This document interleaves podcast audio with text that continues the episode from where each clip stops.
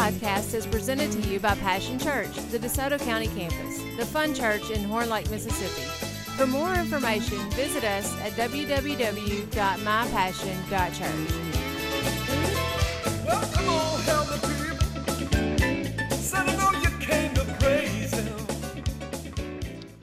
Well, the year of turnaround, uh, it, I guess it really depends on who you turn to, doesn't it?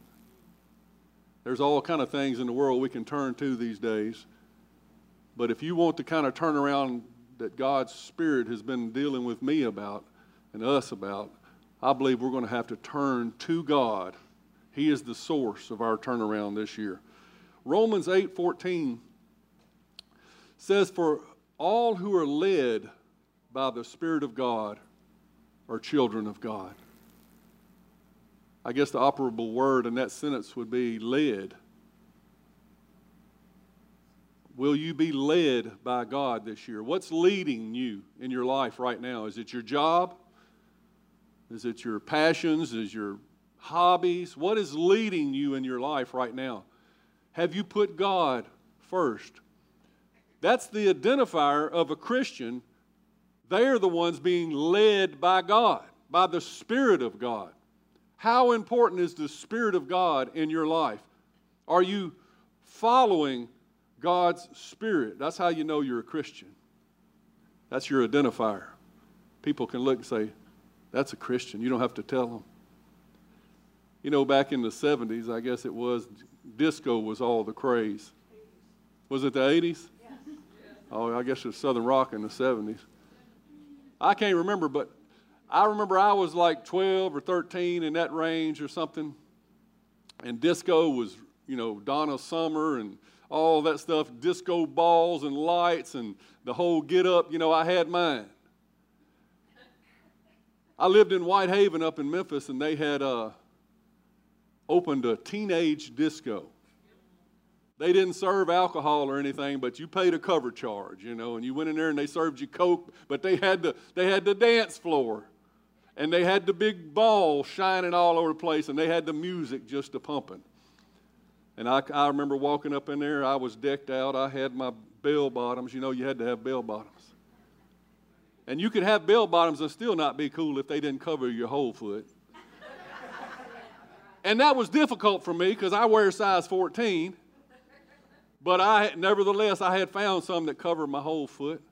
And I had me a big old belt buckle that said guy in brass right there, you know.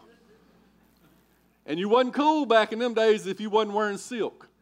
All the shirts were silk. And I had mine and had moons and stars and rocket ships blasting off and everything. And you still wasn't cool if you didn't unbutton that thing way down to about right here. And have you some kind of fake gold necklace or something on. My neck be turning all green and stuff, you know, while I was dancing out there sweating. I couldn't afford real gold. You know, I, I never considered myself much of a dancer. I probably hadn't danced two or three times since those days. But back in those days, I was doing the electric slide and the bump, and I was doing it all, you know what I'm saying? And I was doing my, I was trying to dance. I was trying to get some rhythm, you know. It didn't take long to figure out I was into disco. But you know what I'm into right now? I'm into Christ. And I hope it don't take you long to figure that out. I hope my face shines with the glory of God. I hope that everything about my life points you to Jesus. I want to be into Christ. Romans 13, 14 says that we should put on the Lord Jesus Christ. You say, how do you put on Christ? Well, you just sneak up there on the inside of Him and do everything He does. What is it? He's like the, the hand in your glove, or, and vice versa. You just put on Christ. All the promises of God are yes and amen in Christ Jesus. Have you looked through the New Testament recently and seen all the scriptures that, that finish with in Christ? All the promises in God, in Christ. That's the place to be. That's what to put on. You put on the Lord Jesus Christ. I'm telling you, is that Exodus 23 2 says, You must not follow the crowd in doing wrong. You see, there's a wide path that leads to destruction, and there's a lot of folks on it. The crowd is on the path. If you're going to follow the crowd, you're going the wrong way. Let me just tell you, you can't ride two donkeys with one butt. You're going to have to determine today whether you're going to follow the crowd or you're going to follow Jesus. You can't do both. I know some of us holding on to the middle as much as we can. But you're just clouding your, your witness for Jesus, and it ain't going to work like that. You're going to have to decide which road you're going to go.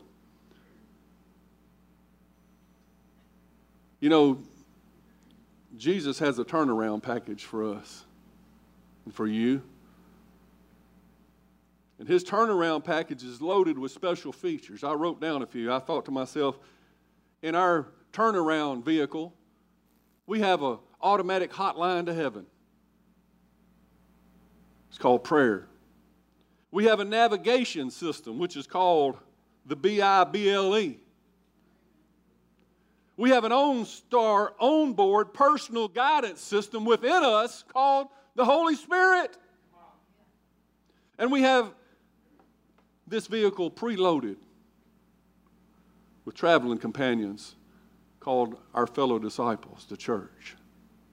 We have everything we need for the turnaround. We just got to get in the turnaround vehicle. Is, is this making sense to anybody? So we're starting a new series called Led. Because why? Because all who are led by the Spirit of God are the children of God. If you're not led by the Spirit of God, then you're none of His, he said. That's pretty serious. You own the wrong donkey. But that's okay. We can switch today. We can. God said, choose this day whom you're going to serve. You want blessing or cursing? You want life or death? You want your strength or mine?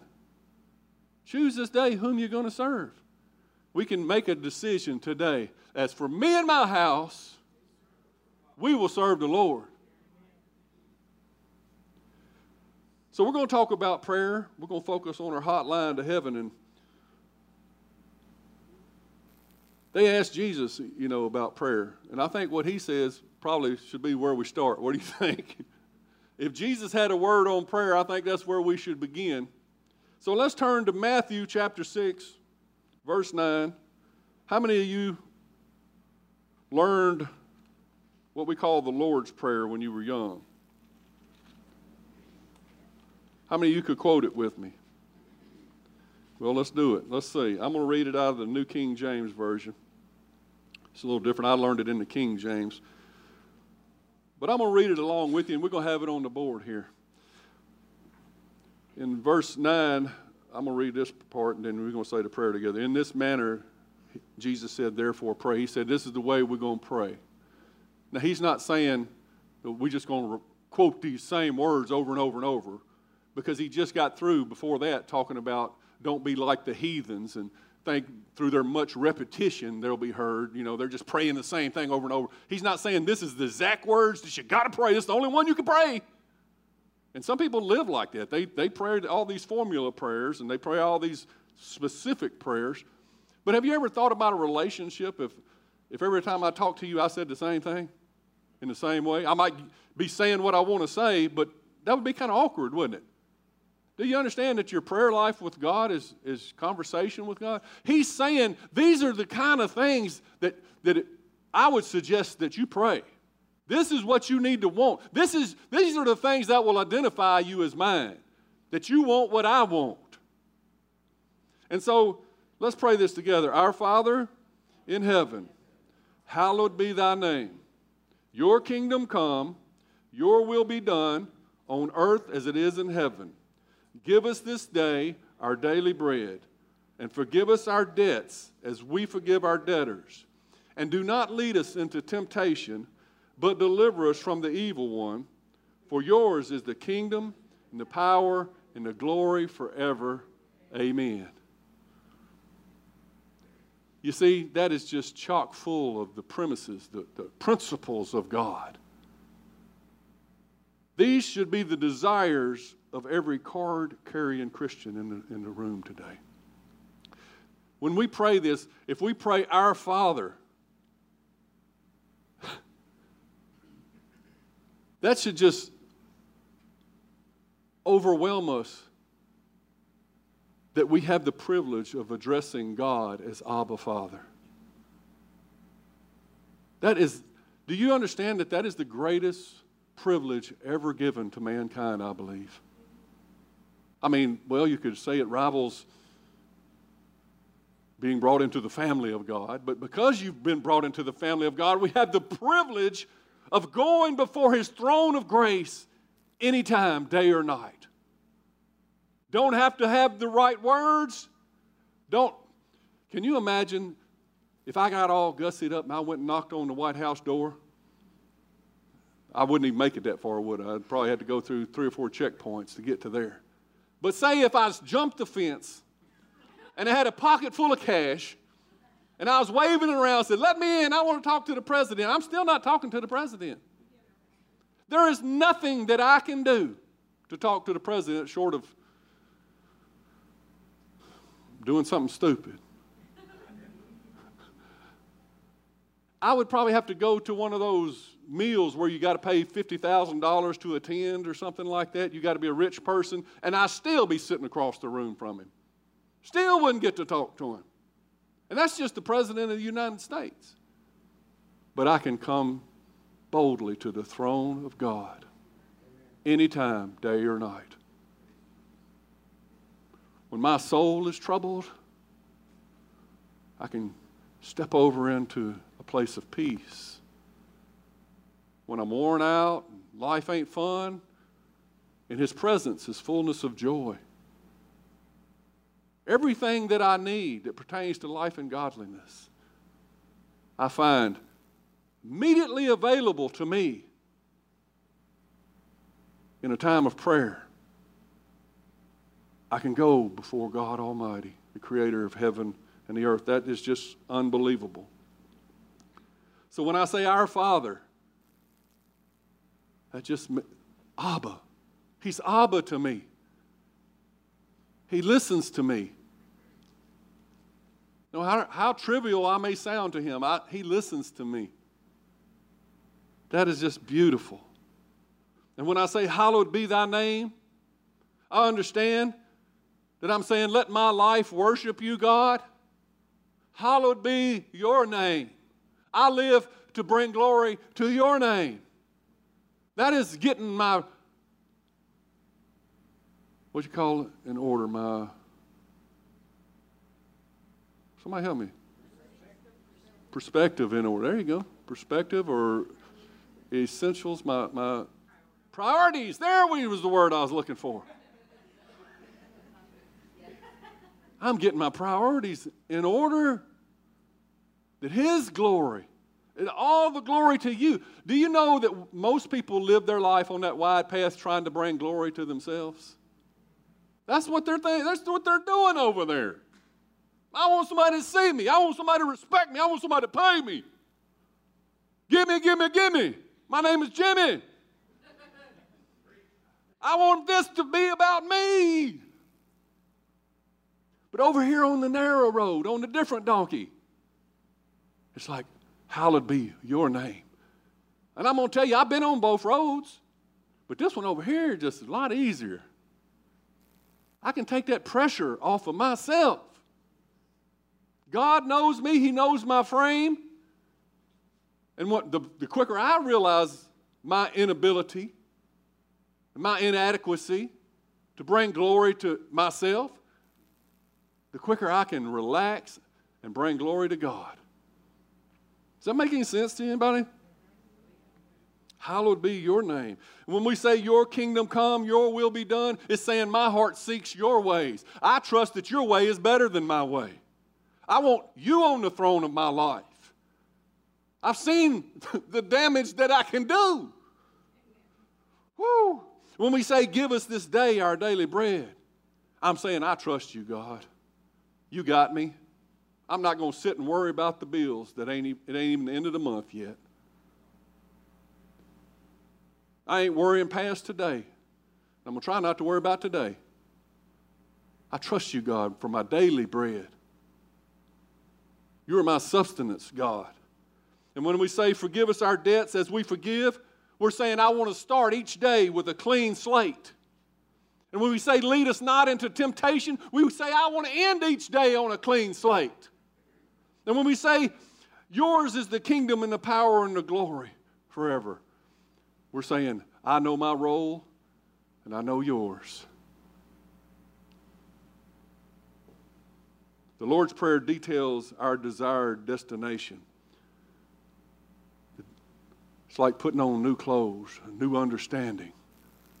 It identifies us as Christians, as children of God. You know, Moses' face always shone with the glory of God. They didn't have to wonder was Moses, had Moses been in the presence of God, did they? And this was in the Old Testament. Why did his face shine that he had to put a veil? The people couldn't even look at him because the glory of God was all over this man. Because he spent time with God. Moses was always in the temple praying. Moses climbed the mountain when nobody else wanted to go. Moses shone with the glory of God. And in 2 Corinthians 3 7, God says, Let me show you something even better. Let me show you something better than the glory that Moses shared with God. He says in verse 7 the old way, the laws etched in stone, the Old Testament, the law and the prophets, the law led to death. Through it, I mean, though it began with such glory that the people of Israel could not bear to look at Moses' face, because Moses was the one that brought down the law. He had been up there with God to bring down the law. For his face shone with the glory of God, even though the brightness was already fading away. Shouldn't we, he's talking to the New Testament church right now, he's talking to the church in Corinth. Shouldn't we expect greater glory under the new way? What's the new way? His name is Jesus. Shouldn't we expect greater glory under Jesus, the new way, now that the Holy Spirit is giving life? Now that we have not the glory only from an outside interaction, we have the glory from the inside out. The Holy Spirit is dwelling within us. Know ye not that you are temples? You are temples now of the Holy Spirit. I don't know, this is getting me excited. Maybe I'm in the wrong church. I... Shouldn't we expect far greater glory under the new way now that the Holy Spirit is giving life? If the old way, which brings condemnation, was glorious, how much more glorious is the new way, which makes us right with God? If the, the law just showed us our sin and our sinfulness and we couldn't keep it, then how much more glorious is it now that we have been forgiven and given the Spirit back? Made, uh, made right with God. I don't know if that meant to anything to you. Maybe you weren't as sinful as me when you got saved. Maybe you'd just always been one of those good moral people, came from a good moral family. You didn't have any, any skeletons at all in your closet. And maybe when you got born again, that wasn't such a big thing to be forgiven. But to me, to have my sin debt taken off my shoulders, I could breathe for the first time. It was weighing me down. It was, it was it was overcoming me. I didn't even want to live anymore with if this this is all there is. If me carrying this load of disgusting things that I've done and thought. And then God came in and washed me white as snow with the blood of Jesus and took away my sins and brought me into the family of God and filled me with His Holy Spirit and made me a light to the world. Oh, Where the Spirit of the Lord is, there is freedom. I almost feel like I've had dreams since then that I can do this and start flying. I have actually been in my, when I first got saved, I would go into my, I don't know where this has come from, but my bathroom, we had a big bathroom, and I would put towels under the door, and it had no windows in there.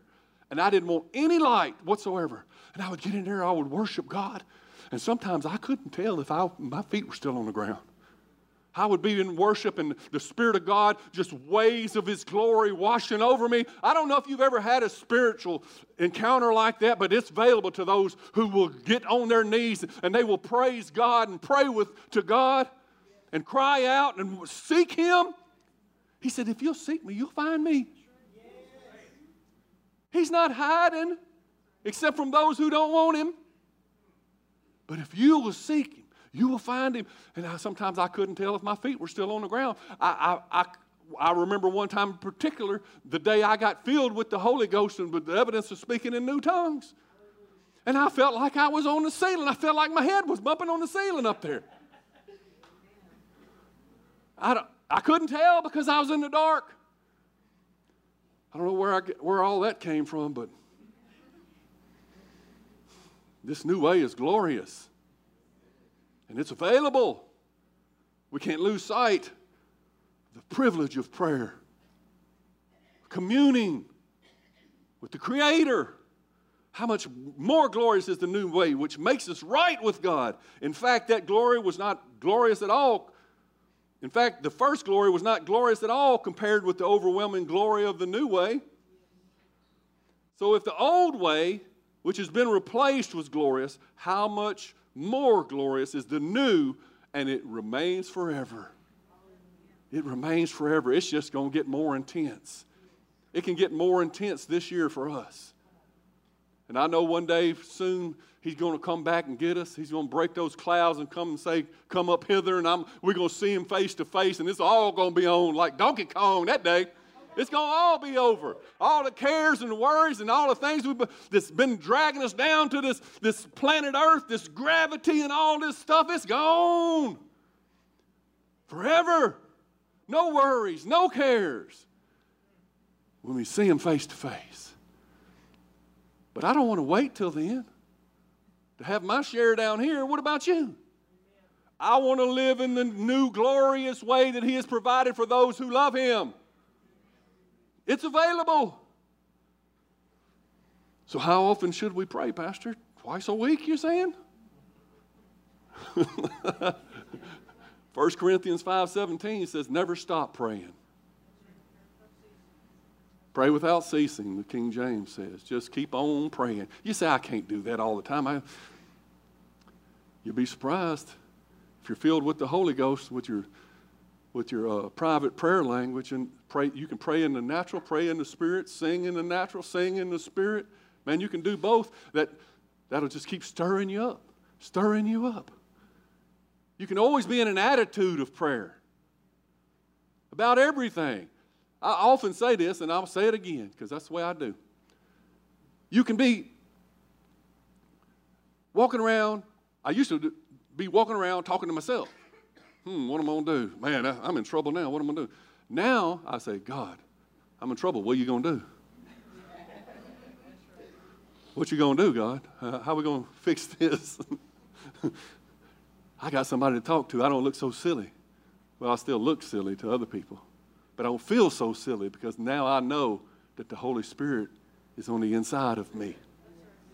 And I got somebody to pray to so I can pray all the time. He's with me.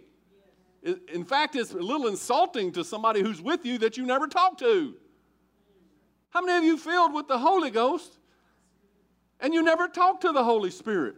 See, we, we have a, a stiff neck to the things we don't understand, don't we? Some of us just deny the Holy Spirit even lives in us because it's easier to not believe in spiritual things. I just, I, I got to see it to believe it. Okay, Thomas. Okay. But Jesus said, Blessed is he who has not seen but believed. Because we can't see the spiritual realm doesn't mean it doesn't exist. And we can't enjoy the Holy Ghost. So, should we pray for small stuff? I mean, should we bother God with my bunions, or should I bother God with this, or pray about everything? Pray about it. Well, I guess it matters. James 4 2 says, You have not because you ask not. Is it important to you? It's important to God. You think God's just up there, man, my calendar's are so busy, this guy keeps asking me for little stuff. I'm not going to be able to get to that till week after Tuesday. No, He's everywhere all at once, omnipotent, all powerful, all knowing, all seeing. He can do everything all at once. Don't, don't limit the power of God, let Him work. He wants to be involved in everything in your life. Now I'm going to talk about something called praying for others. That may be a new concept that I'm unleashing on the church today. Because I know we all got our laundry list of things that we need, and that's what we, we repeat to God all the time. But what if we dared to pray for other people? And I believe the principle is is if you'll be used as a conduit for God, you'll get wet too. I believe the things that you pray for others will come back on you. I believe, in fact, I believe if we stopped praying about ourselves all the time, started praying for others, we wouldn't need to pray for ourselves all the time. I believe if you get busy about God's business, He'll get busy about your business. So, why don't we learn to pray for one another? There's a lot of one another's in the Bible too, you might notice. Colossians chapter 1, verse 9. Paul's praying for the church in Colossae.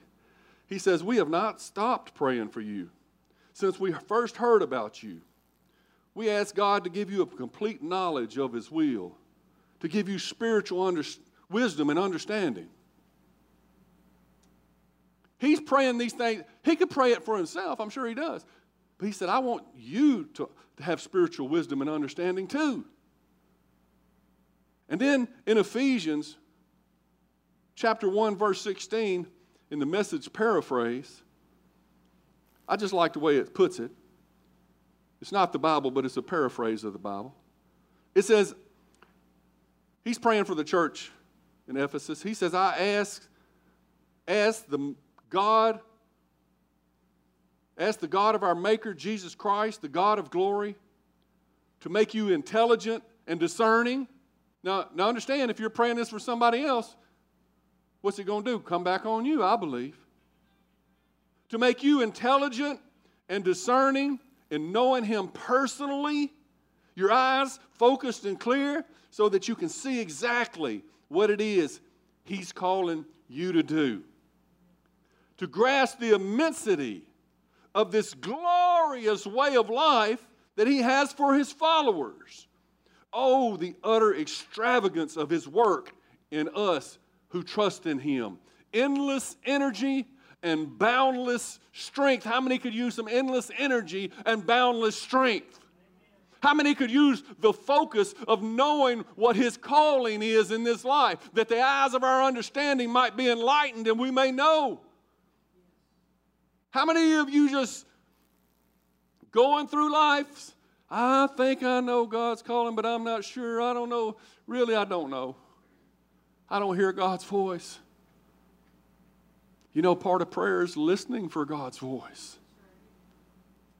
You don't read God's word to his, his instruction book for life, and you don't pray and you don't listen, but you can.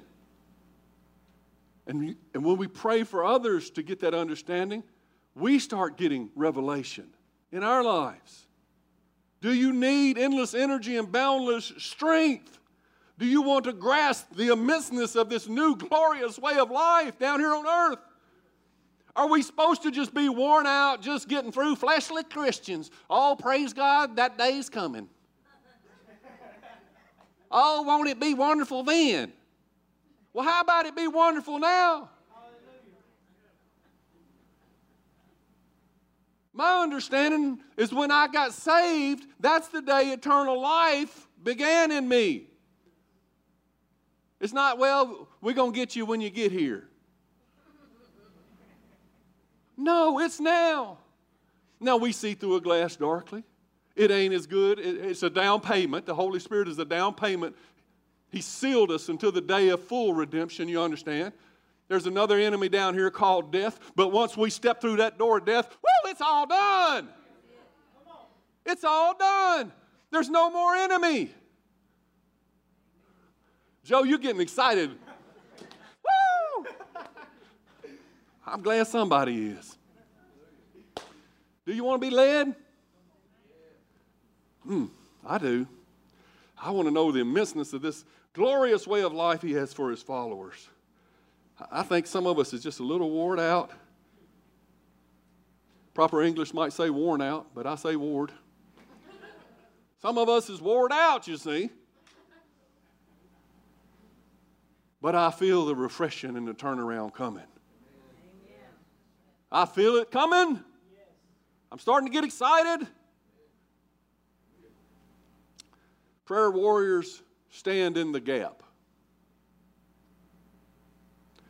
There's a old legend of a lone Viking who stood at the at a bridge called the Stamford Bridge, and behind him his troops. They weren't in any shape to win this battle, and the Saxon army was coming to get them. But the only way to get to them was across this bridge, and this lone Viking stood in the gap of that bridge and fought off those Saxons. They would have to come through one at a time, and he'd kill them one at a time. And then he'd drag them off, and the next one try. They couldn't get through as a group, so he would stand in the gap and whoop them. Now I can imagine the Saxon army radioing back to headquarters. I, I'm sure they didn't have radios, but if they could, I could. You know, we're trying to get over there. I think we got them, but there's this one crazy cat sitting in the front at the bridge, and we can't get across. How are we going to get to him? Do you know it used to be considered a great honor for a warrior to, like, say, if if your city's being besieged and they, they break down a section of wall, for that warrior to stand in that gap and fight off the enemy to protect his loved ones and his crew. It used to be a, considered a great honor to stand in the gap. And that's what praying for other people and praying for the church of Jesus Christ does. It makes you a warrior, an honorable warrior who's willing to stand in the gap for the, those behind you, those that God has, has placed in your care. The disciples stood in the gap for Peter that night that he was in jail. He was going to be executed the next morning. You remember that story? He was chained between two guards and he was in the deepest part of the prison. They, I mean, they were watching him like a hawk. They had a whole guard watching this man. He's in chains in the prison, and he's going to be executed in the morning. But it says the church prayed earnestly. The church got down on their knees and they prayed with their whole heart. Then an angel came and broke them chains off Peter's wrist, released him, put the, everybody asleep, I guess because Peter got up. Peter was in the middle of it and couldn't believe it was real. He thought he was dreaming. And the angel said, Come on, get your coat on, let's go. They walked through the, prison doors and they would open up on their own. They walked out into the street, and, and finally the angel left, and Peter realized this is real. He couldn't even believe it, he was in it. That's the kind of thing God wants to do for you and for others. He wants to do miracles. He's a miracle working God, but He needs people to stand in the gap and believe Him. He operates by faith. But you know the sad part of that story, right before that, that chapter, I think it's Acts chapter 12, it says that the apostle James had been beheaded. What if the church had been standing in the gap for James? Maybe he wouldn't have had to die. Maybe he wouldn't have been beheaded. Maybe they learned from that, from that lesson and said, hey, we got to pray. We can't let these, our people get destroyed like this. And I look around and I see the church in America today. It's in tatters. But who's going to stand in the gap? Hadn't we learned from all the, the failure we've seen that somebody's going to have to get together and pray so that we can be the church without spot or wrinkle in this nation? In Ezekiel 22, verse 30, God said, I look for someone who might rebuild the wall of righteousness that guards the land. He's talking to Israel. You see, Israel had fallen into disrepute, into sin. His chosen people, Israel, had turned their back on their God once again. Do you know fleshly beings kind of go with the ebbs and flows? Sometimes they, they trust God and sometimes they don't. And this was a time when Israel had lost their way. And God said, I'm looking for someone who might rebuild the walls of righteousness. Somebody who might stand up and say, you know what, I'm going to live my life according to God's word. I'm going to set an example for my children and for my grandchildren.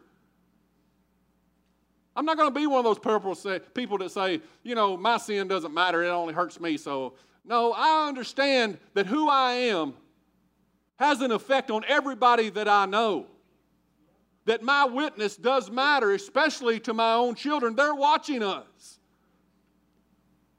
And God is saying, Is there anybody that's going to stand up and live right and rebuild the walls of righteousness? I searched for someone to stand in the gap, in the wall, so that I wouldn't have to destroy the land, but I found no one. Is that going to be the story of America? Second Chronicles 7:14 says, My people which are called by my name would humble themselves and pray and turn from their wicked ways and rebuild the wall of righteousness, and they would pray, stand in the gap, then I will hear from heaven and heal their land. But what if my people who are called by my name just say, well, we just happy being with the, the wide space over here, the what they call the wide road. We just happy kind of trying to ride two donkeys at once. Then what happens? If nobody's standing in the gap? Well, according this is Old Testament. Thank goodness for Jesus. But in verse 31, it says, So now I will pour out my fury on them, consuming them with the fire of my anger, and I will heap on their heads the full penalty. That's why I used to say it for the kids. I'm sorry. Full penalty for their sins. I, the sovereign Lord, have spoken. That sounds pretty serious. It sounds like to me that God Himself is saying, if somebody would have just prayed, I wouldn't have to pour out my fury on the land. If somebody would have just said, Hey, I'm going to act right, you know, I think it's we're all looking for somebody else to do it. We all expect that somebody else is going to do it. And so nobody's doing it. But God doesn't work like that. He can use one man to stand in the gap and save a nation. But he needs somebody who's willing to act right and to pray. And what if he finds a people that will stand in the gap for um, this nation, will stand in the gap for the church in this nation? You still laughing because I said penalty? She said she used to be in my youth group, and I used to always say that word. I, she's still laughing.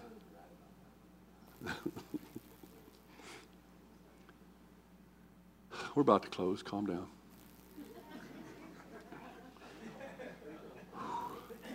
I didn't preach myself happy today.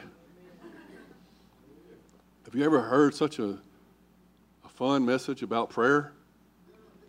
Only God could do that. Hmm. I mean, it's serious, but the upside just overshadows. We're, we're not going we're not going to have to see the downside, are we? Because we're going to do what we're supposed to do. Prayer puts us in partnership with God. You remember when the prophet Elijah had told King Ahab that it wasn't going to rain for three and a half years, and he prayed and it didn't rain. And then, then God came to Elijah and said, Go tell Ahab that I'm going to send the rain. So, what does Elijah do? God says it's going to happen. It's fixing to rain. Well, in, his, in uh, 1 Kings 18 42, it says, but. I mean, the, what most of us would do say, oh, God said it. Okay, cool. But Elijah climbed to the top of Mount Carmel. He bowed low to the ground and placed his face between his knees and did what? He prayed. You say, but if God says it, doesn't that settle it? You know, why would I still need to pray if God said it? Well, God wants to be in partnership with man. Somebody once said somewhere along the lines something like this. I'm trying to pull it out of this nest up here. That God does nothing but by but yet in partnership through prayer with man. Something along those lines, right? Wasn't it? You know, Tom, you've heard that before. God never does anything with, without prayer. Why? He could. He doesn't need us. He's a gentleman. And, and he, he, he, he cares about our will. He gave us free will. And, and we're made in His image. And He wants, he wants us to, to have the joy of partnershiping with Him so that we can have the joy of seeing things accomplished as well. He wants us to pray out things, even if He's promised it. And so Elijah prayed and it rained. If he wouldn't have prayed, would it have rained? I don't want to know when I can pray. Are there promises God has made you in your life that haven't come to pass yet?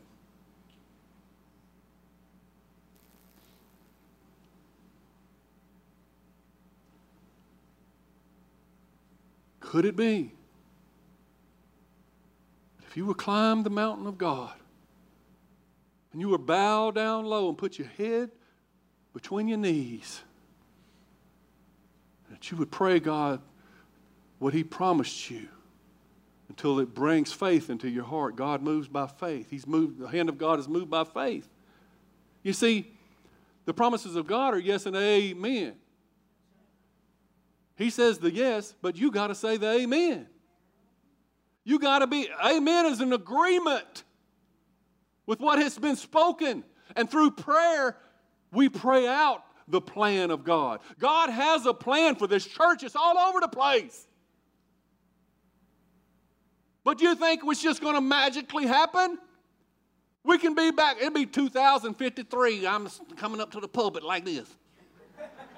There's three snaggle-tooth old ladies still out there. Somebody help me.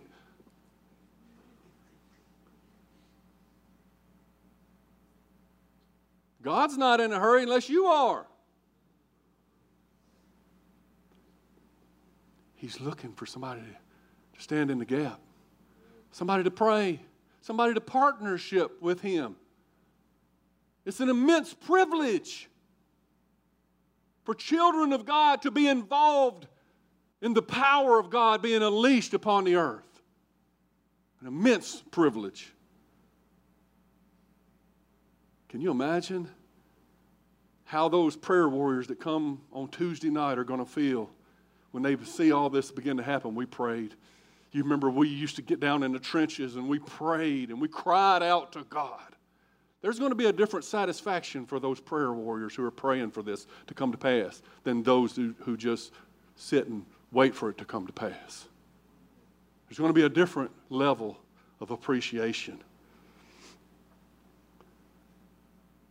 What life makes impossible, prayer makes possible. What is it in your life that seems impossible? You know, Joshua was in the middle of a battle, and he wanted to finish off the enemy, but it was getting dark. And so one man prayed to God and said, Can you stop the sun so that we can finish the battle? And God took the earth that was on its rotating axis and said, and held it still for an entire day. And it stayed daylight for a whole nother day before he let it go and the earth began to spin again. One man's prayer. Hezekiah, the king, there's a messenger from God came and told him that he was about to die. Get your affairs in order. But Hezekiah turned his face towards the wall and he cried out, God, please. And God sent that same messenger back and said, All right, you got 15 more years. What if he wouldn't have prayed? Prayer opens barren wombs, restores life to dreams long ago aborted. There's things that God put in your heart long ago you, you forgot about. But He ain't. He's still waiting on you to climb that mountain to bow down and put your head between your knees and pray. The good thing about it is, there ain't no time limit on prayer. Just get to it. Just get to it. Just be, the people on the wide path, they're just trusting themselves. I got to make it happen. I got to make it happen. Got to make it happen. What do I do to make it happen? People over here, chill out, man. God's got it. Let's just bow down and pray and trust God. You going to trust yourself or you trust God? Well, prayer is an act of faith. All things are possible to him who believes. Prayer strengthens the relationship with God, you see.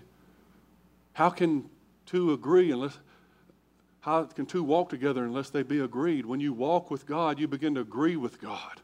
Your heart begins to trust God like never before. You begin to see His hand at work in your life. Ain't that right, Kaylee? Wonderful testimony you shared with me this week of God showing up and showing out. And the more you see God, uh, the more God conscious you are, the more you see His work in your life, the more faith you have for bigger things. People don't get to be faith giants just overnight by one prayer, they get to be faith giants through a life on their knees. Who was it? One of the apostles, they called him Old Camel Knees because he stayed on his knees so bad that his knees was all tore up. Looked like he had leather knees. I'm telling you, prayer is, is the clothing of a child of God. Clothe yourself in prayer. Bathe yourself in the presence of God you know, faith is a prerequisite for this turnaround that we're believing for. We got to have faith to believe it.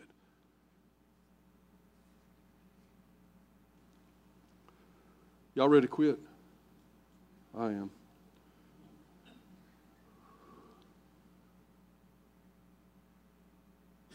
Are you at the Red Sea of impossibility in your life? You say, uh, there ain't no, there ain't no way it's ever going to work out for me. I'm too old. I have been down this mountain. I don't have any money. I don't have this. My family's not connected. I'll never, you know, I want to serve at the church, but I don't feel like I have anything to give. I don't feel, I don't recognize any gifts in me. I don't thank God, He must have forgot about me. That's not true.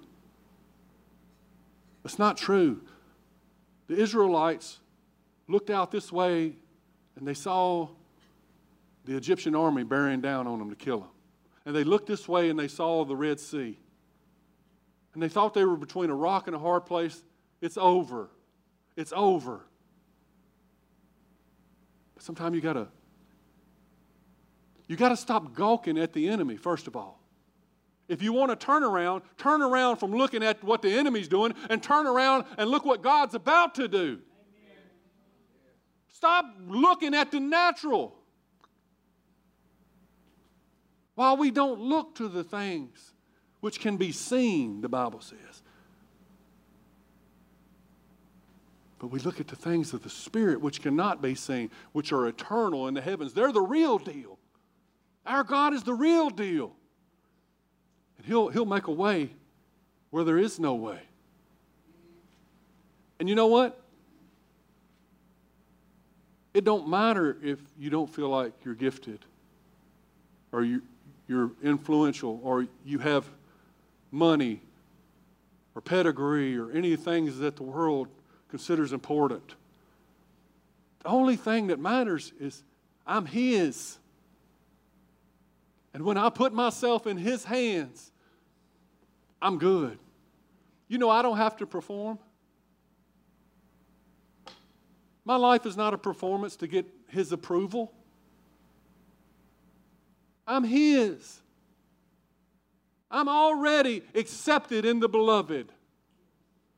What I do from here is just a life of gratitude spilling over. And anything that I accomplish, I want it to be, I want to be able to say it was him and not me. I want to be able to say, look what the Lord has done. He parted the sea.